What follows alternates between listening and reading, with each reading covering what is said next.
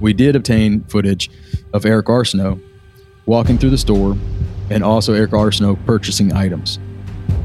We were able to identify the items that he purchased to be a chainsaw and trash bags. Based on the items that Erik purchased at Home Depot and the surrounding events around Maria's disappearance, it was concerning that Maria's body may have been disposed of.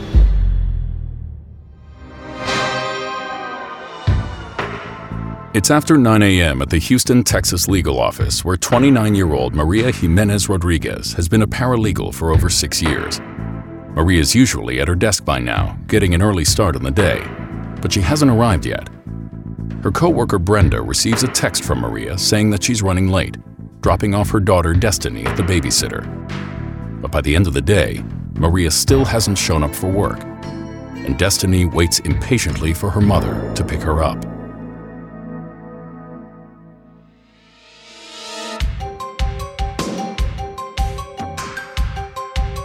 I'm Steve French, and this is Unsolved Mysteries Texts from a Killer.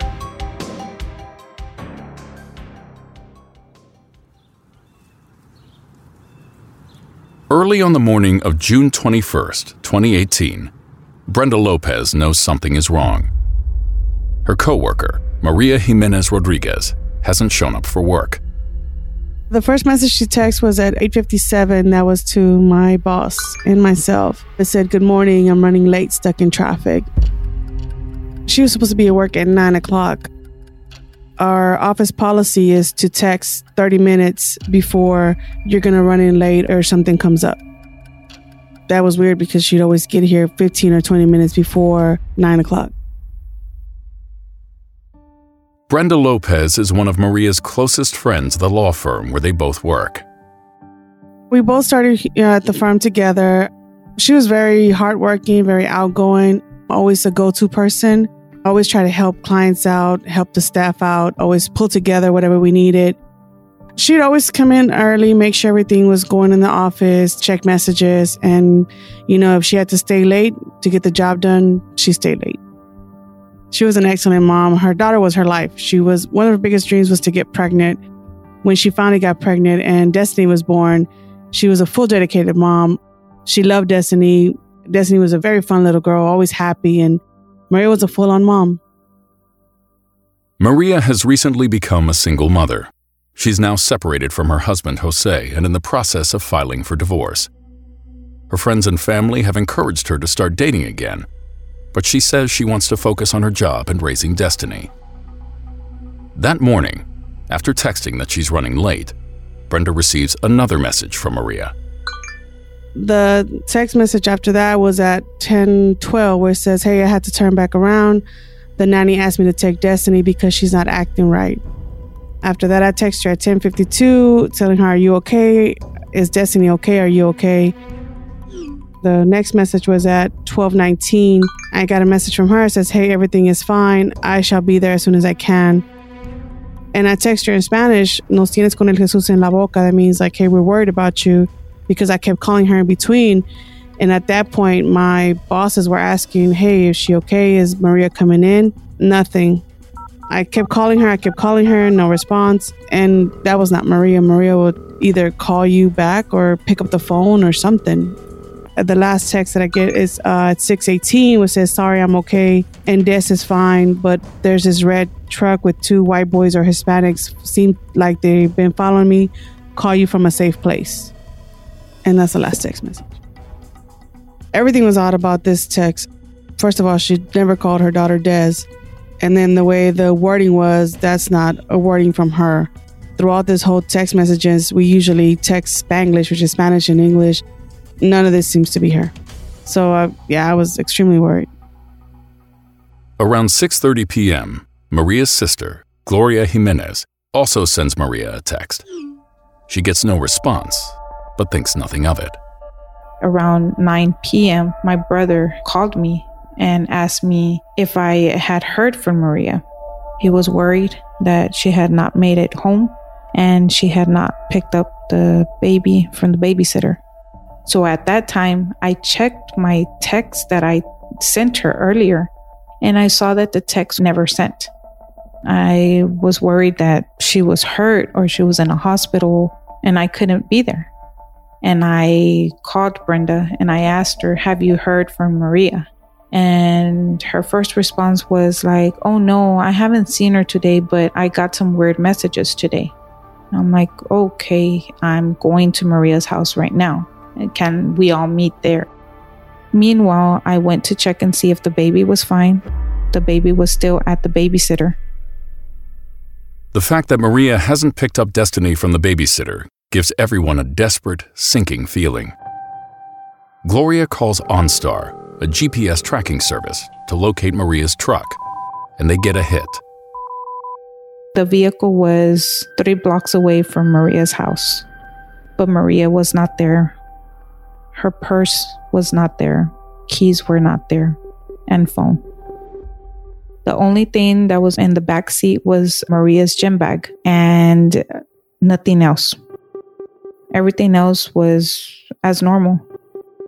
Gloria tries to file a missing persons report with the Houston Police Department, and at first they won't take a report since Maria's been missing for less than 48 hours. I was like, no, this is not Maria. She's not going to just get up and leave. She's left behind the baby, and she adores that baby. She would not leave the baby. So I need to get fingerprints off this vehicle so we could figure out who took Maria. And we stood there until probably like five in the morning. Finally, they bring someone, they did fingerprints, they released the vehicle to me by six in the morning. I take it home. I started getting calls from HPD that we were going to look for her. We couldn't locate where she was at. So that's where we start the search for Maria.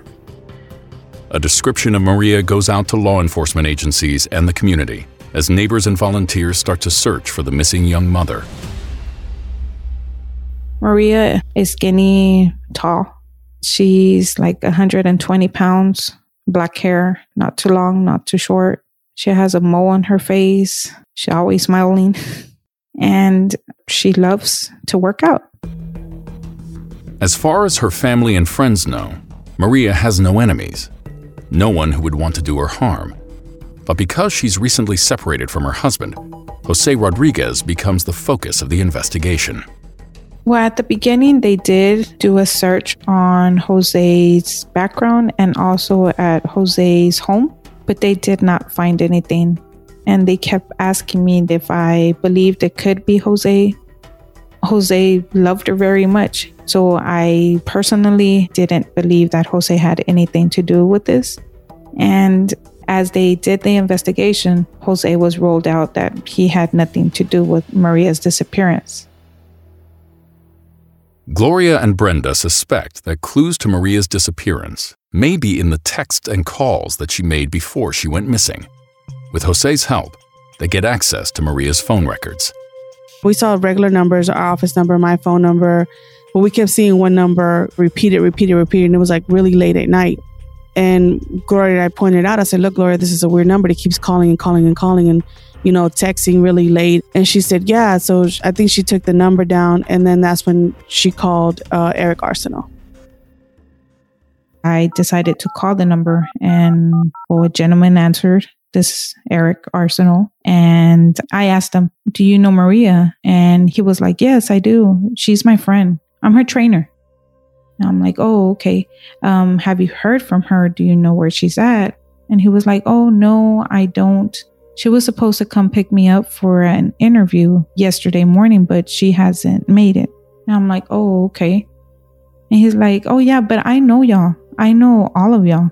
And I'm like, what do you mean we've never seen you? And he's like, yes, I know all of you. I know your brother. I know how your brother sleeps, where he travels, where he's at. And that's the same for you. But don't worry, if I hear from Maria, I'll let you know. I'm worried about her also. And that was like kind of creepy. We had never heard of him, we had never seen him in our family. I felt it was like he had been stalking us, saying, Oh, I already know where y'all live. And it was just scary. Neither Gloria nor Brenda can recall Maria ever mentioning a guy named Erik Arceneaux but he seems concerned about Maria and willing to help. By now, Maria's been missing for two days. Erik says he'll meet them at the law office where Maria and Brenda work to answer their questions. My idea was if this person has done something to Maria, I want to see this person and picture this person in my head so I wouldn't forget how he looks and try to read the person. When we got there, he looked like very shy, but at the same time, like aggressive. If he would say something, it was like, okay, well, I haven't seen her.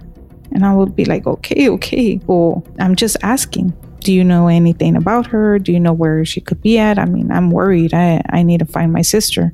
And he was like, No, no, uh, I'm worried also. If y'all need help, I'm here and I could do whatever y'all need. He was looking around like he was nervous. He was sweating and just not even making eye contact with anyone. He was not telling us the truth. I mean, and he was not saying everything. And I mean, it just, he just became very suspicious to us. Gloria and Brenda leave the meeting convinced that Erik Arceneaux had something to do with Maria's disappearance. They urge detectives to investigate, and within two weeks, Arceneaux has developed into a potential suspect. At that point, the case is handed off from the Missing Persons Department to Detective Gordon Sullivan of the Houston PD Homicide Division. I was assigned the case July 9th of 2018. Erik Arceneaux became a prime suspect in this investigation during the missing persons investigation. According to the statements provided by Erik Arceneaux to the missing person detectives, they learned that Erik was in a dating relationship with Maria since December of the year prior to her disappearance. From what we understand is that they met while she was attending a gym and he was an instructor there at the gym.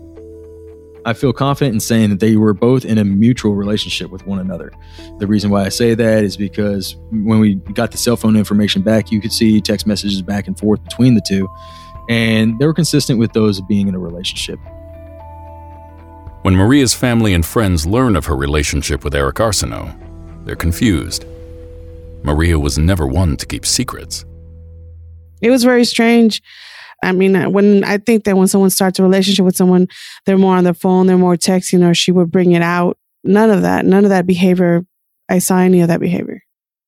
I think it was more of a friendship. She would always try to help everyone around her, friends, people she meet. And I think she was just trying to help that person out or trying to be a good friend to that person.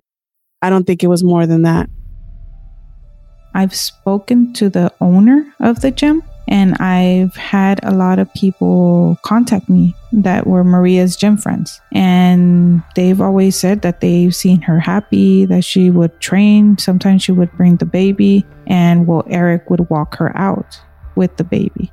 But they didn't see nothing strange. They saw that he was her trainer and he was probably helping her with the baby, and that was it. I believe that it was a friendship but in his eyes it was more as a stalking like a obsession toward her. Within the months before all this happened i did feel that there was some change in her. She was always busy. I would go and visit her and she would literally stand at the door and she would be like i'm heading out. If you want to come another day because right now i'm busy. And she would just not let me in if we're outside, she would be like looking around. And I would always tell her, Hey, what are you looking at? Like, what did you lose? And she's like, Oh, n- nothing. So I knew that there was something going on with her. Maria's daughter, Destiny, was three years old when her mother disappeared and may be the only witness to Maria's relationship with Arceneaux. Destiny provides a chilling clue. Destiny told me, she's like, if you want to find my mommy, you have to go ask Erik. Erik knows where my mommy's at. And I asked her, okay, so where can I find him? Do you know where he lives? And she's like, yeah, I'll take you. So we drove around. And when we were closer to the home, she was like, oh, it's right here. I, I see the trees. I see the trees. And yeah, it's a blue and white house. So a three year old would know this information. It's amazing. And she continues to tell me, Maria's there. Initially, the, the statement that was provided by Erik Arceneaux to missing person detectives is that he was waiting for Maria that day to take him to a job interview at nine o'clock in the morning and that she never arrived at the house. And of course, through our investigation, we find that that's not true. Not only the cell phone arrived in that location, we also obtained that the cell phone records provide evidence that state that her phone had been there the almost the entire day. We also obtained that footage close to the area where the complainant's vehicle was located. And when they found that, they saw somebody that matched the description of Erik Arceneaux walking away from where the vehicle was parked. We were able to determine that that person who dropped off Maria's car was, in fact, Erik Arceneaux. A background check on Erik Arceneaux reveals a troubling history of violence. In 2011, he pleaded guilty to aggravated assault after he held a gun to his girlfriend's head and threatened to kill her. For that, he spent five years in prison. Gloria believes Maria may have learned about Arceneaux's violent past in the weeks before she disappeared.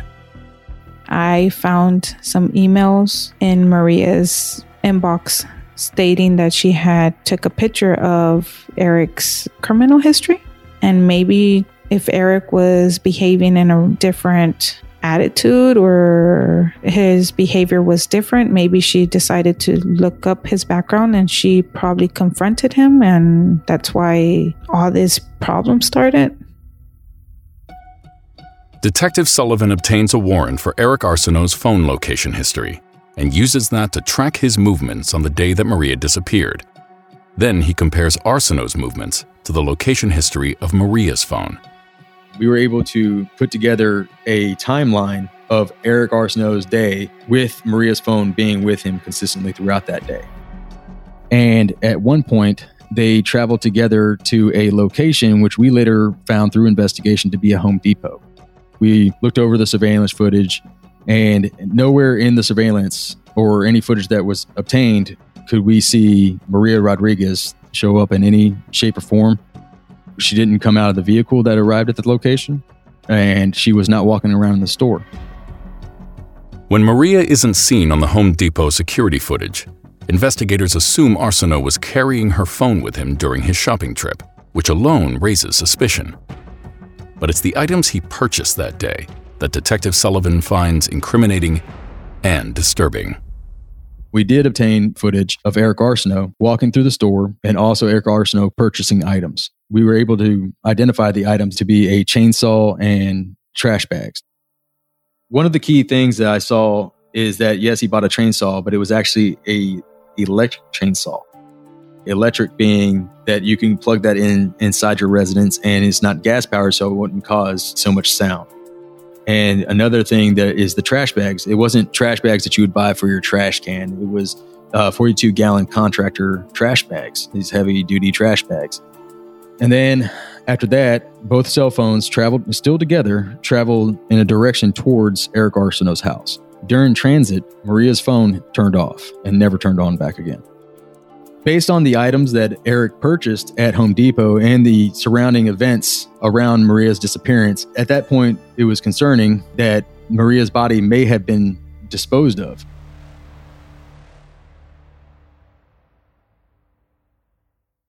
Shopping can be a lot of fun, right? But you know what else is fun? Saving money. And Rakuten is the smartest way to save money when you shop. Get cash back at over 3,500 stores across every single category, including fashion, beauty, electronics, home essentials, travel, dining, and so much more. You're already shopping at your favorite stores, so why not be saving while you're doing it? It's a no brainer. Shop brands like Macy's, Bluemercury, Petco, Nike, Urban Outfitters, Neiman Marcus, and so much more. Here's how it works. The stores pay Rakuten a commission for sending them shoppers, and Rakuten shares the commission with its members.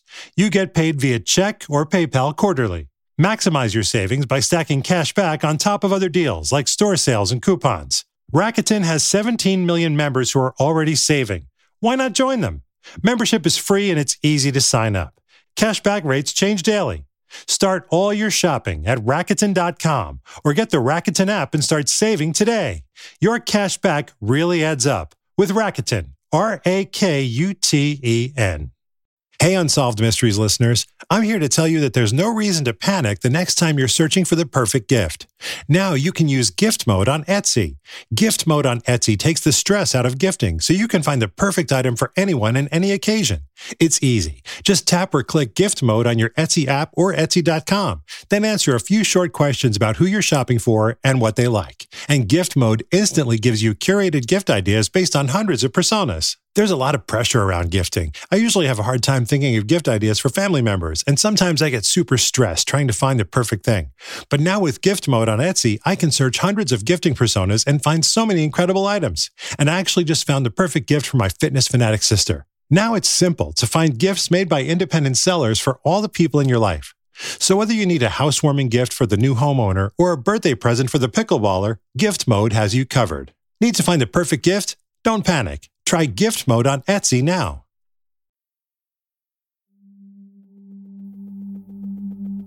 We tracked the cell phone going to Home Depot and going back to his residence. The f- cell phone of Erik Arceneaux stayed at his residence for hours at his house. After it stayed at his residence, it started to walk up and down railroad tracks. The railroad tracks is a very industrial railroad site. There's many, many tracks in the area and would be a decent place to dispose of human remains. A thorough search of the area around the railroad tracks turns up no leads. Detective Sullivan must go back again to Arceneaux's phone data to pinpoint other locations where he spent a significant amount of time in the days following Maria's disappearance.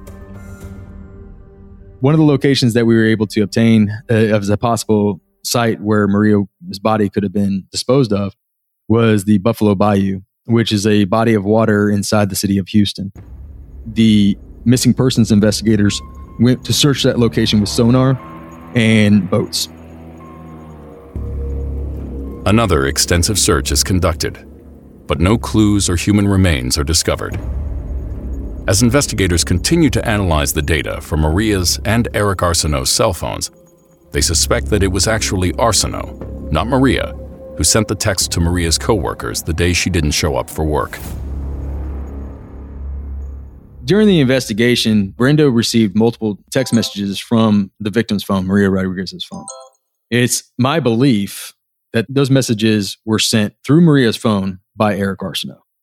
The one that I say for sure was sent by Erik versus uh, the others is the last message. At that point, Erik's phone and Maria's phone were together at that point, and there was no sight of Maria whatsoever. And the only thing that was stated in there was that she was being followed. To Maria's friends and family, the evidence against Erik Arceneaux is overwhelming. But much of that evidence is circumstantial, and Detective Sullivan knows he needs more to build a solid case. It's very hard to, you know, work a case with a nobody and then actually effect a charge for murder in that case. It takes a lot of hours and it takes a lot of time. And it's unfortunate because I mean, not having the body for the family is, you know, it's troubling. It's hard for them. And we want to bring them some measure of justice, which is near impossible to do whenever you don't have the body to work with. It was around four months after her disappearance that we were able to get the search warrant for Erik Arceneaux's residence. We searched the entire residence. We were searching things for, that were consistent with a possible dismemberment of a human corpse and also the chainsaw. We, were, we searched for the chainsaw. We also searched for cell phone of the complainants because we know that cell phones were traveling together that day. It only makes sense that Maria's phone stayed with the suspect to the residence, but we were unable to locate any cell phone. During the processing of Erik Arceneaux's house, we used an agent that is used by crime scene units to uh, put on surfaces to draw out DNA evidence. And the way this material works is that they spray it on the wall and then they turn off the lights and it reflects back in a luminescent color. And we were able to locate a large area in the bedroom of the residence on the wall that it illuminated as DNA evidence that was consistent with spatter and also consistent with cleanup. It's consistent because there were circular patterns where you could see somebody had a rag and did circular motions on the wall with their hand. And when I say consistent with spatter, is because there were droplets thrown up on the wall. And you could see those spots on the far edges of the cleanup areas. Now, I did also try to speak with Erik Arceneaux on the date of conducting the search warrant on his residence, and I was able to contact him via telephone, and he had no desire to, to speak with law enforcement about the investigation. Police say they've gathered enough evidence to charge Arceneaux with murder more than a year after Rodriguez was last seen alive. As soon as I got the arrest warrant for Erik Arceneaux, I tried to contact Erik Arceneaux using the same number I used to contact him the date of the search warrant, and of course he wasn't picking up. I mean, we try. We, every one of these cases are we we take to heart. We conduct the best investigation that we can, but once we get the uh, effective arrest warrant, you know, and we can't find him within you know a good amount of time as far as like investigating it, it's handed off to people that that's their main job. So the investigation was handed over to our Gulf Coast Task Force which is a team specialized into apprehending fugitives. Anybody that's the ability to do the acts that we believe this man to have done needs to be off the street. This man is a monster and should be locked away. Houston police say they have done everything they can to find the suspect, so now they are asking for the public's help. The victim's sister said Maria was a mother who'd do anything for her five year old daughter, and she said if Erik's watching this, this is what she wants him to hear. Think about all the pain he's causing Destiny, all the all the nights that this child has been asking for her mother, and he changed her life. So that's what that's what I'm asking. I'm asking to if you see this video, please turn yourself in. Please do it for Destiny. At this time, we don't know what caused this murder to happen, what transpired inside the residence, or even how this murder occurred there's a lot of things surrounding the investigation that can lead one to believe a certain conclusion, but we have nothing concrete on why this happened. All we do know is that he's responsible for her disappearance and she's still gone. Two years later, with Erik Arceneaux still on the run, friends and family have been denied the justice and closure they've been hoping for, and they desperately miss Maria. Everyone took it very hard, her disappearance. She was a good friend there's times that I'm like, crawfish season is here, you know, or her daughter's birthday, her birthday, my birthday parties, you know, she was always there. And it's just, I miss a good friend. Erik Arceneaux murdered a very great person, an innocent person. At this point, I mean, we want him to be found, him to be brought to justice. Someone's seen him, someone's hiding him. He's out there somewhere, and someone knows.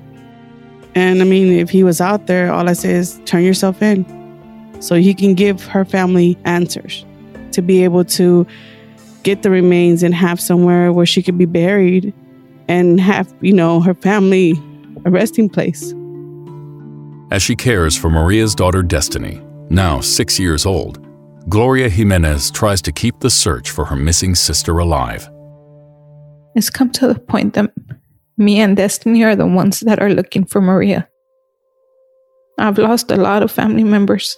My father is not the same. My father is hurting, but he doesn't want to show it. And my brother is hurting also. We don't have a family no more. It's hard.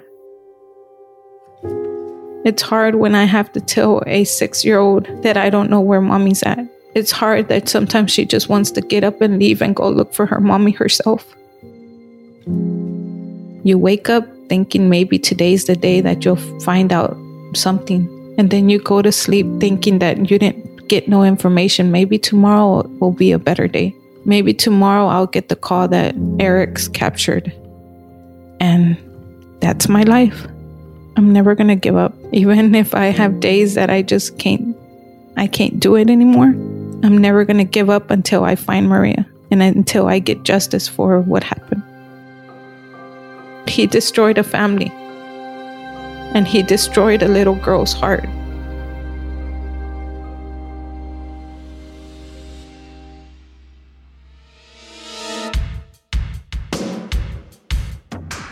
Erik Arceneaux has been a fugitive from the law since 2019, when the warrant for his arrest was issued.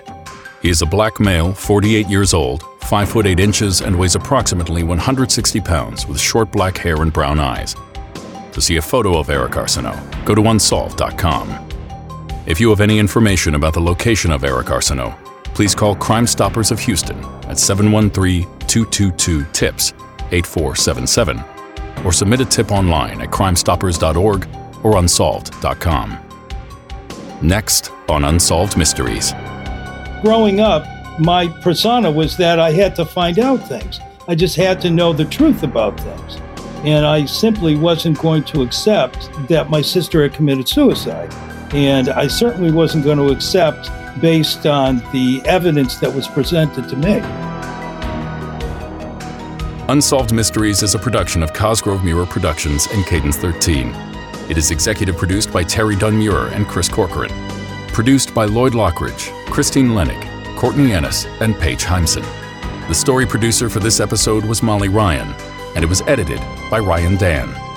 From Cadence 13, editing, mixing, and mastering by Chris Basil, Andy Jaskowitz, and Bill Schultz. Production support by Sean Cherry and Ian Mont. Artwork and design is by Kurt Courtney. Publicity by Josephina Francis and Hilary Schuff. The original theme music was composed by Gary Malkin and Michael Boyd. Thanks for listening to episode 15 of Unsolved Mysteries.